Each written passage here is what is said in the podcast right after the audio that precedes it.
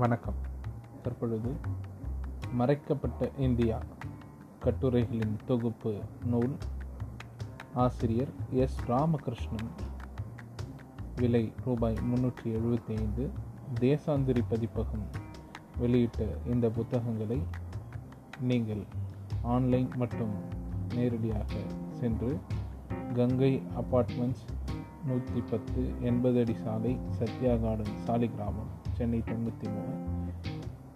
Phone number two three six four four nine four seven phone number zero double four two three six four four nine four seven என்கிற முகவரியில் சென்று நூலை வாங்கலாம்.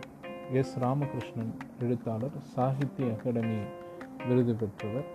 இவர் ஆனந்த விகடன் மன்னிக்கும் junior Vikatan இதழில் தொடராக வெளிவந்த மறைக்கப்பட்ட இந்தியா என்கிற இந்த கட்டுரைகளின் தொகுப்பை நூலாக வெளியிட்டுள்ளார். அதில் முதல் பாகம் மொத்தம் ஐம்பத்தி இரண்டு பாத பாகங்கள் வெளியிடப்பட்டுள்ளது. அதில் முதல் பாகம் புத்தனை தேடிய பயணி. பள்ளி பாட புத்தகங்களில் பலரும் படித்து மறந்து போன நூறு பேர்களில் ஒன்று யுவான் சுவாங். சீன யாத்ரிகர் என்ற அடையாளத்துடன் கையில் ஒரு தோகை விசிறி பருத்து வீங்கிய கழுத்து வட்டமான முகம் வளைந்த புருவம் சிறிய உதடுகள் சற்றே உயரமான உடல் அமைப்பு கொண்ட யுவான் சுவாங்கின் சித்திரத்தை பள்ளியின் சரித்திர புத்தகங்களில் பார்த்திருக்கிறோம். ஆனால் அவரது பயணத்தின் பின்னுள்ள தேடுதலையும் அவர் பதிவு செய்துள்ள வரலாற்று குறிப்புகளையும் நாம் முழுமையாக அறிந்து கொள்ளவே இல்லை. இப்பொழுது ரிச்சர்ட் பெர்னஸ்டெயின் என்ற அமெரிக்க எழுத்தாளர் யுவான் சுவாங்கின் பாதையில் திரும்ப பயணம் செய்து அல்டிமேட் ஜேர்னி என்ற புத்தகத்தை எழுதியிருக்கிறார்.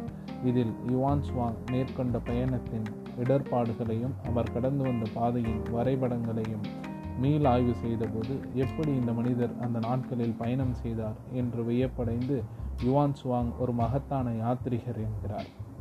எவ்விதமான முறையான வரைபடமும் வாகன வசதிகளும் இன்றி நடந்தும் கோவேறு கழுதைகளில் யுவான் சுவாங் பயணம் செய்திருக்கிறார். அதே பாதையில் இன்று எல்லா வசதிகள் இருந்தும் பாதுகாப்பாக பாதுகாப்பாக ஆப்கானுக்குள் நுழைய முடியவில்லை. காரணம் தாலிபான்கள். கன்னி வெடிகுண்டுகள் தீவிரவாத வன்முறைகள் அந்த காலத்தில் மழை நேரங்களில் ஓர் ஆற்றை கடந்து செல்வதற்கு பல மாதங்கள் காத்திருக்க வேண்டியிருந்தது. இன்று உறுதியான இரும்பு பாலம் இருக்கிறது. ஆனால் அதை கடக்க அரசு அனுமதி மறுப்பதால் பல வருடங்கள் காத்திருக்க வேண்டியிருக்கிறது என்று தனது நூலை முடிக்கிறார். காலம் காட்டும் உண்மை இப்படித்தான் இருக்கிறது.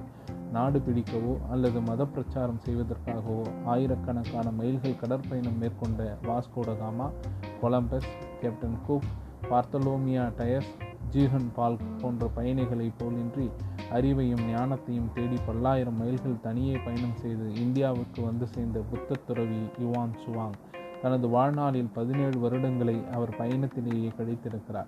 கழுதைகளிலும் ஒட்டகங்களிலும் மட்ட குதிரைகளிலும் கால்நடையாக நடந்தும் இவர் கடந்து வந்த தூரம் சுமார் இருபதாயிரம் மைல்கள் ஆகும். இந்தியாவை காண வேண்டும் என்ற ஆசை யுவான் சுவாங்கின் சிறு வயதில் வேறுவிடத் தொடங்கியது.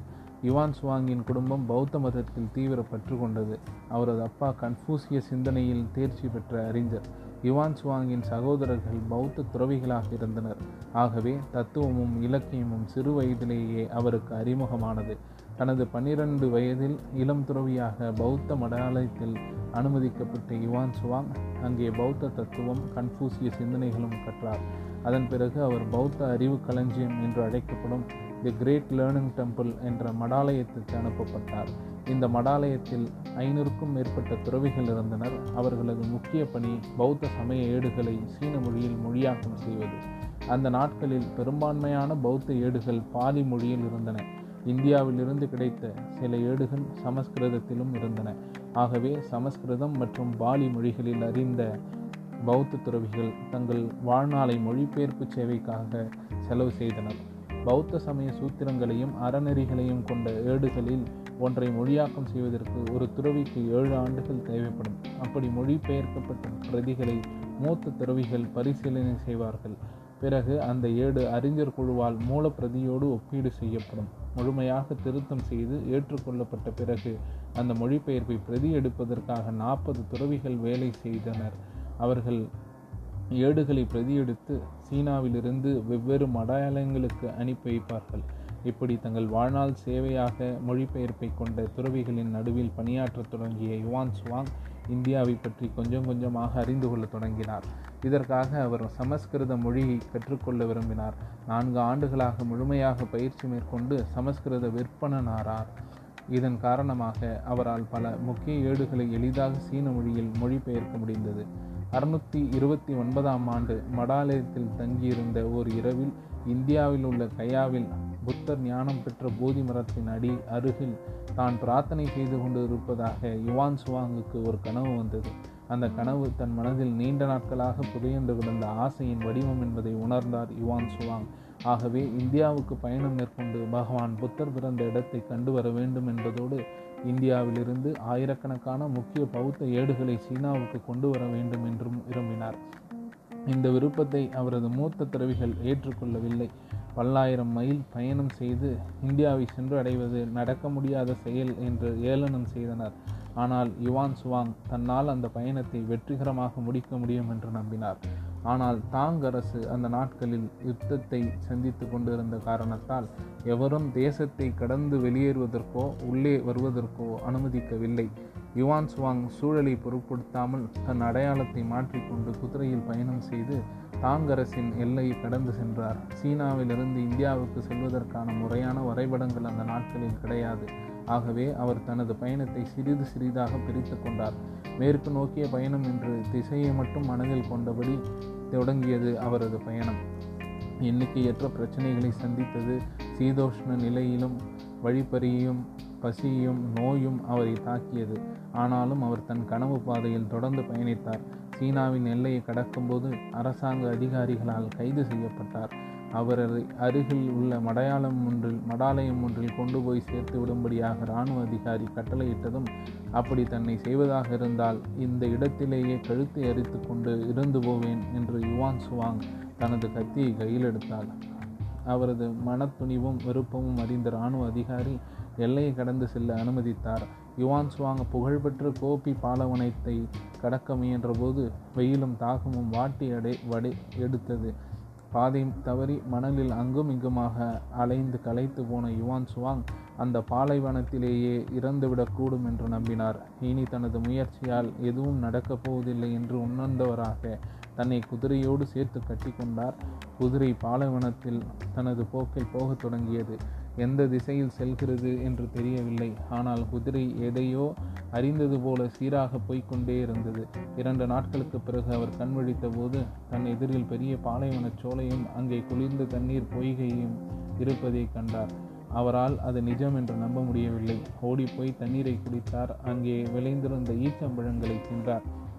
குதிரை தன் உள்ளுணர்வில் எங்கே தண்ணி உள்ளது என்பதை அறிந்திருக்கிறது என்று உணர்ந்த யுவான் சுவாங் அதுவும் புத்தரின் கருணை என்று நன்றி செலுத்தியதோடு முடிவற்ற மணல் திட்டுகள் நிரம்பிய பாலையில் தனி ஒரு ஆளாக பல மாதங்கள் அலைந்து திரிந்த முடிவில் தர்பான் என்ற நாட்டை அடைந்தார். அந்த நாட்டின் அரசர் புத்த துறவிகளின் மீது மிகுந்த ஈடுபாடு கொண்டவர் என்பதால் அவரை தேடிச் சென்றார். அரசரும் யுவான் சுவாங்கின் அறிவு செல்வத்தை கண்டு வியந்து தனது ஆஸ்தான குருவாக தன்னோடு வைத்து கொண்டார். ஓர் ஆண்டு அங்கே கழித்த யுவான் சுவாங் தனது இந்திய பயணத்துக்கு தயாரான போது அரசர் அனுமதி தர மறுத்தார். தன்னை இந்திய பயணத்துக்கு அனுமதிக்காவிட்டால் தான் சாகும் வரை உண்ணாவிரதம் இருக்கப் போவதாக யுவான் சுவாங் பட்டினி கிடக்க துவங்கினார். அரசன் அனுமதி தந்ததோடு தனது நாட்டின் அரச பிரதிநிதி என்ற முத்திரை ஓலையையும் பாதுகாப்புக்காக ஆட்களும் வழியில் தேவைப்படும் பொருட்களையும் கொடுத்து அனுப்பினார். ஆனால் ஒரு பள்ளத்தாக்கை கடந்து செல்லும்போது அவரை யாரோ ராஜ குடும்பத்தைச் சேர்ந்தவர் பயணம் செய்கிறார் என்று நினைத்த கொள்ளையர்கள் அதனால் அவரை வழிமறித்து தாக்கி காவலர்களை கொன்று அவரது உடைமையை பொருட்களை பறித்தனர். திரும்பவும் கால் உடிந்த குதிரை ஒன்றோடு தனிநபராக விடப்பட்டவர் அங்கே இருந்து இரண்டு ஆண்டுகள் பயணம் செய்து கைபர் கணவாய் வழியாக இந்தியாவுக்குள் நுழைந்தார். வழி முழுவதும் பௌத்த மடாலயங்களிலும் தங்கியும் சில நிற நிலப்பரப்புகளை ஆண்ட அரசர்கள் மற்றும் மக்களது வாழ்க்கை முறை கலாச்சார செயல்பாடுகள் யாவையும் குறிப்புகளாக எழுதி கொண்ட யுவான் சுவாங் வெவ்வேறு பௌத்த சமய ஏடுகளையும் சேகரிக்க தொடங்கினார். இது தொடர்பாக மேலும் வாசிக்க the life of Hiuen Tsiang Shaman Hwui Li எழுதிய புத்தகத்தையும் on Yuan Chwang's travels in India Thomas Watters எழுதிய புத்தகத்தையும் ரெஃபரன்ஸ்களாக வைத்துக் கொள்ளலாம். மேலும் யுவான் சுவாங்கின் பற்றிய இரண்டாவது கட்டுரை கல்விக்காக நூறு கிராமங்கள். இந்தியாவில் கல்விக்காக நூறு கிராமங்கள். இந்தியாவில் காஷ்மீரம் பாடலிபுத்திரம் பிராயகை மதுரா அயோத்தி பனாரஸ் வைசாலி கனோஜ் போன்ற முக்கிய நகரங்களில் தங்கி பௌத்தம் குறித்து ஆய்வு செய்தார் யுவான் சுவாங். அதன் தொடர்ச்சியாக அவர் நாலந்தா பல்கலைக்கழகத்துக்கு சென்று தனது விருப்பத்தை தெரிவித்தவுடன் அங்கேயே தங்கி ஆய்வு செய்யும் செய்யவும் கற்றுக்கொள்ளவும் அனுமதித்தனர். யுவான் சுவாங் நாலந்தாவில் யோக சாஸ்திரங்களையும் கற்றுக்கொள்வதில் மிகுந்த ஆர்வம் கொண்டார்.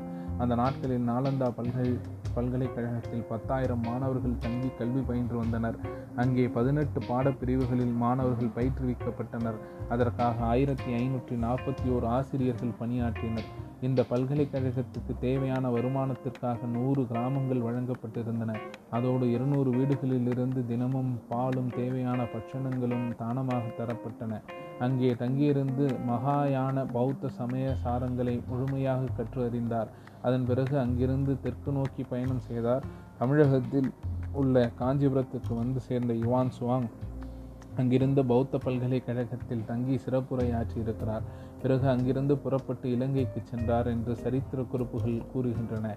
இந்தியாவில் புத்தர் பிறந்த இடமான லும்பினியில் இருந்து புத்தர் மெய்ஞானம் பெற்ற கயா வரை உள்ள எல்லா பௌத்த ஸ்தலங்களையும் பார்வையிட்ட யுவான் சுவாங் அதை பற்றி விரிவான குறிப்புகளை பதிவு செய்திருக்கிறார். பதினேழு வருடங்களுக்கு பிறகு நாடு திரும்ப அவர் முடிவு செய்தபோது அவரோடு இருபது குதிரைகளில் அறுநூற்றி ஐம்பத்தி ஏழு தொகுதிகளாக்கப்பட்ட ஐநூற்றி இருபது பௌத்த பிரதிகள் ஏற்றிச் செல்லப்பட்டன. அவற்றில் இருநூற்றி இருபத்தி நான்கு தொகுதிகள் பௌத்த சூத்திரங்கள் நூற்றி தொண்ணூற்றி இரண்டு தொகுதிகள் தர்க்க சாஸ்திரங்கள் இந்தியாவுக்குள் வரும்பொழுது சந்தித்த பிரச்சனைகளை விட சீனாவுக்கு திரும்ப செல்வதற்கான பயணம் மிகுந்த போராட்டமாக அமைந்தது யுவான் சுவாங்குக்கு. முடிவில் அவர் சீனா சென்று சேர்ந்து தனது சேகரிப்புகள் அத்தனையையும் சேர்த்து அறிவாலயம் ஒன்றை உருவாக்கினார். யுவான் சுவாங்கின் பயணத்தை பாராட்டி யுவான் சுவாங் கொண்டு வந்த நூல்கள் அத்தனையையும் சீன மொழியில் மொழியாக்கம் செய்வதற்காக சிறப்பு நிதியுதவியை மன்னர் அளித்தார். அந்த அறிவாலயத்தில் இளம் துறவிகள் பலரும் இந்தியாவிலிருந்து கொண்டு வரப்பட்ட பிரதிகளை சீன பாஷையில் மொழிபெயர்த்தனர். யுவான் சுவாங் தனிநபராக எழுபத்தி நான்கு புத்தகங்களின் ஆயிரத்தி முன்னூற்றி முப்பத்தி ஐந்து அத்தியாயங்களை மொழியாக்கம் செய்திருக்கிறார். நான்கு தொகுதிகளாக தனது நினைவு குறிப்புகளையும் எழுதியிருக்கிறார். அந்த நினைவு குறிப்புகளின் வழியாக பண்டைய இந்தியாவின் அறிவியல் வானவியல் கணிதம் விவசாயம் கலைகள் பற்றி நிறைய அறிய முடிகிறது. குப்தர் கால இந்தியாவில் இருந்த சாதிய முறைகள் பற்றியும் அன்றைய பௌத்த மத பிரிவுகள் மற்றும் இந்து மத சடங்குகள் கோட்பாடுகள் பற்றியும் யுவான் ஸ்வாங் தெளிவாக விளக்கியிருக்கிறார். அறுநூற்றி அறுபத்தி நான்காம் ஆண்டு மார்ச் பத்தாம் நாள் தனக்கு விருப்பமான பௌத்த சூத்திரம் ஒன்றை மொழியாக்கம் செய்துவிட்டு கடந்து போன தனது பயண நாட்களை பற்றிய கனவுகளுடன் தூங்க சென்ற யுவான் சுவாங் அப்படியே இறந்து போனார். இன்றும் அவரது அறிவாலயம் சீனாவில் முக்கிய பௌத்த காப்பகமாக திகழ்கிறது. நூற்றாண்டுகளை கடந்து யுவான் சுவாங்கின் சாகச பயணம் நாட்டார் கதை போல மக்களால் திரும்ப திரும்ப சொல்லப்பட்டு எண்ணிக்கையற்ற கிளை கதைகளை கொண்டதாகிவிட்டது. இப்போது அமெரிக்க தொலைக்காட்சி தொடராக எடுக்கப்பட்ட யுவான் சுவாங்கின் வாழ்க்கை கதையில் மாயம் செய்யும் குரங்குகளும் டிராகன்களும் அவருக்கு உதவி செய்வதற்காக புத்தரால் அனுப்பப்பட்டன என்ற கதை விரிகிறது. யுவான் சுவாங்கின் வாழ்வை சுற்றிலும் புனைவு தன் நெசவை நுட்பமாக நெய்கிறது. யுவான் சுவாங்கியின் பயண குறிப்புகளில் அவர் கேள்விப்பட்ட கதைகள் மாற்றுறவில் கலந்திருக்கின்றன. அது போன்ற கதைகள் பௌத்த ஜாதக கதை மரபில் உருவானவை. குறிப்பாக மாகசத்துவர் என்ற மன்னர் பசியால் துடித்த பெண்புலிக்கு தனது உடலை உணவாக தருவதற்காக பாறையிலிருந்து குதித்தார் என்றும் அப்படியும் பெண் புலியால் நடந்து வந்து அவர் உடலை புசிக்க முடியவில்லை. அதனால் அவரே தனது காயங்களுடன் புலியை நெருங்கிச் சென்று தனது உடலை கிழித்து குருதியை வடியவிட்டார் அதை குடித்து புலி பசி தணித்தது என்று ஒரு கதை இருக்கிறது. இன்றும் பௌத்த யோக சூத்திரங்களை பற்றி ஆராயும் அனைவரும் யுவான் சுவாங்கின் ஞானத்தையும் அவரது மொழிபெயர்ப்பில் வெளியாகியிருக்கும் புத்தகங்களையும் மிக உயர்வாகவே மதிப்பிடுகிறார்கள். என்றோ சரித்திரத்தில் படித்த யுவான் சுவாங்கும் அல்பருனியும் மட்டுமே யாத்திரிகர்கள் அல்ல. அறிவை தேடியும் சமூக மாற்றத்திற்கான போராட்டத்தின் பொருட்டும் பயணம் செய்யும் அனைவரும் மதிக்கப்பட வேண்டிய பயணிகளே.